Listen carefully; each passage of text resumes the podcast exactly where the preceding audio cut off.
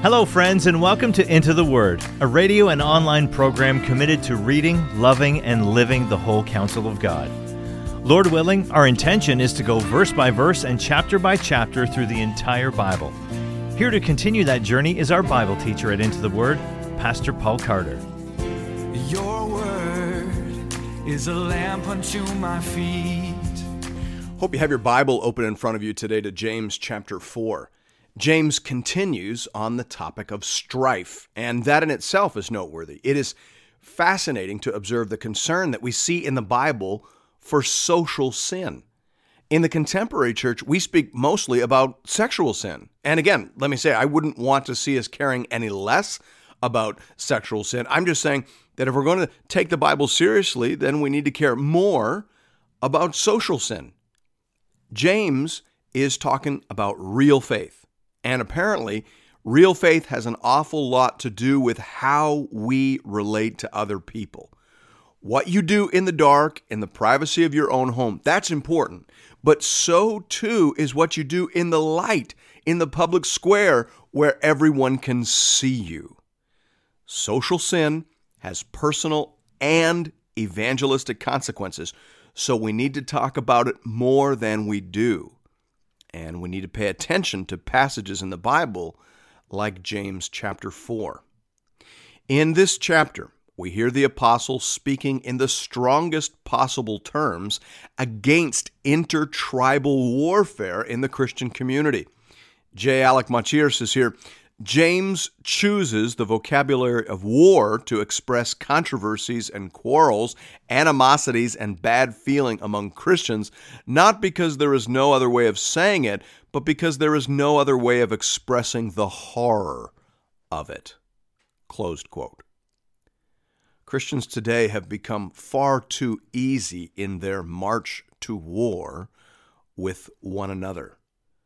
John Calvin who knew how to fight when there was no other option, nevertheless warned strongly against over scrupulous inquiry, such as is commonly carried on by hypocrites who too minutely examine the sayings and doings of their brethren and put on them the worst construction. Closed quote. This is a big deal, Calvin said. More importantly, this is a big deal the Bible says. If your interaction with fellow Christians is characterized by over scrupulous inquiry and minute criticism and mean spirited misrepresentation, then you have a heart problem and you need to get that sorted out. This is a word we need to hear, brothers and sisters, all of us. So let's do that. Hear now the word of the Lord, beginning at verse 1. What causes quarrels and what causes fights among you? Is it not this, that your passions are at war within you? So in chapter 3, we were talking about how the words that came out of our mouths re- reflect the truth of what sort of things reside in our hearts. Jesus said, after all, Matthew 12 34, out of the abundance of the heart, the mouth speaks. So here, James is carrying on with that. He is saying that when you are constantly spewing fighting words into the public square or into the blogosphere or over the supper table or out in the lobby of your church, wherever, if you're doing that, what that reveals is that you have a divided heart. You've got some grace in your heart pushing you one way, and then you've got some sin in your heart pushing you another way.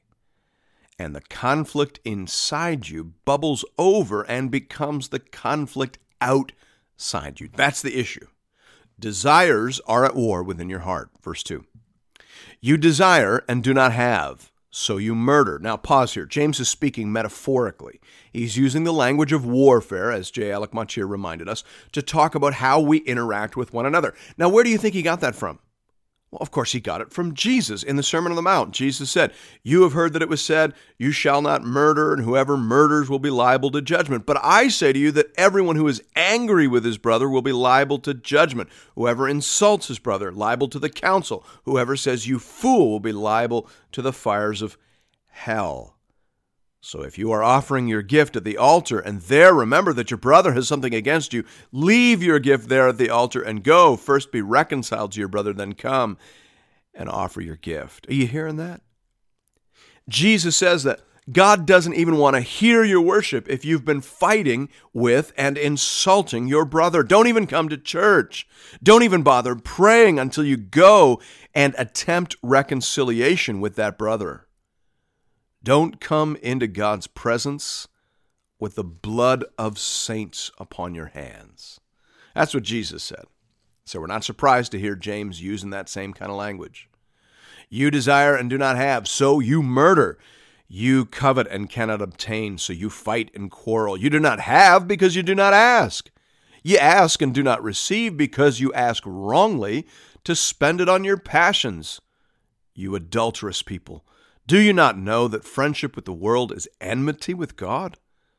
Therefore, whoever wishes to be a friend of the world makes himself an enemy of God. Or do you suppose it is to no purpose that the scripture says he yearns jealousy over the spirit that he has made to dwell in us. Are you hearing that? James is saying that you're like a man who can't decide which woman he wants to be with. You're trying to have your cake and eat it too. You want to be in a relationship with God, but you also want to maintain your relationship with the world. Your well is drawing upon things of the Spirit and soaking up the values of hell. That's why you got mixture coming out of your mouth, because you are intimately connected to two very different sources. And you can't have it both ways. Your worldliness obstructs your power in prayer. That's why you ask and have not, because you ask wrongly to spend it on your desires. God is not going to fund your idolatry. God is not going to empower your vitriol. He isn't going to resource any desire that is not born of the Spirit. God wants to own all of your heart. The Bible makes it very clear that nothing good comes from a divided heart. Remember David's charge to his son Solomon? He said, And you, Solomon, my son, know the God of your father, and serve him with your whole heart and with a willing mind. For the Lord searches all hearts and understands every plan and thought. 1 Chronicles 28 9. But of course, Solomon didn't do that. In fact, the Bible says Solomon did what was evil in the sight of the Lord and did not wholly follow the Lord as David his father had done. 1 Kings 11 6. Solomon was a half hearted guy. He loved the Lord, but he had other loves as well and those loves led him into ruin. That is what James is saying here. That's spiritual adultery. And just know it's not an option from God's perspective. You might think you're having it both ways, but you are not.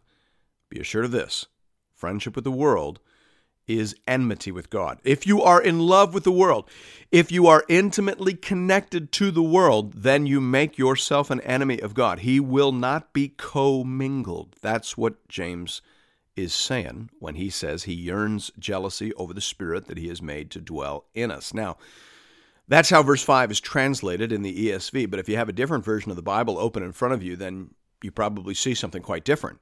This verse is one of the hardest verses in the Bible to translate, and there are several legitimate options.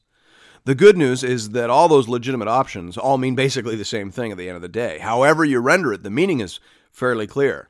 J. Alec Motyer offers this explanation. He says it means that God's people are indwelt by God's Spirit, and there is no way in which the living presence of that Spirit is compatible with those sinful yearnings and promptings of self interest which are destructive of the peace of the church. So, this state of affairs can't continue. That's what James is saying. You can't carry on with two contradictory sources feeding into your heart. You can't keep mixing fresh water with salt water. The battle for your heart has to come down on one side or the other. And so the counsel is pretty clear. You need to pick a side. You need to fight off one source of desire, and you need to feed, grow, and nurture the other source of desire. Matthew Henry puts it this way He says, The grace of God is contrary to the spirit of the world, and therefore the friendship of the world is to be avoided. If we pretend to be friends of God, yea, the grace of God will correct and cure the spirit that naturally dwells in us. Where he giveth grace, he giveth another spirit than that of the world. Thanks be to God. Indeed, that's the very next thing that James says. In verse 6, he says, But he gives more grace. Therefore, it says, God opposes the proud, but gives grace to the humble. So again, James is speaking to us here in gospel terms. The solution isn't a seven step program. It's not to start a swear jar or a slander bank. The solution is to repent. The solution is to humble yourself and to admit the truth that there is something broken down deep inside of you and to go to God to beg for additional grace and mercy. Ask the God who saved you to sanctify you.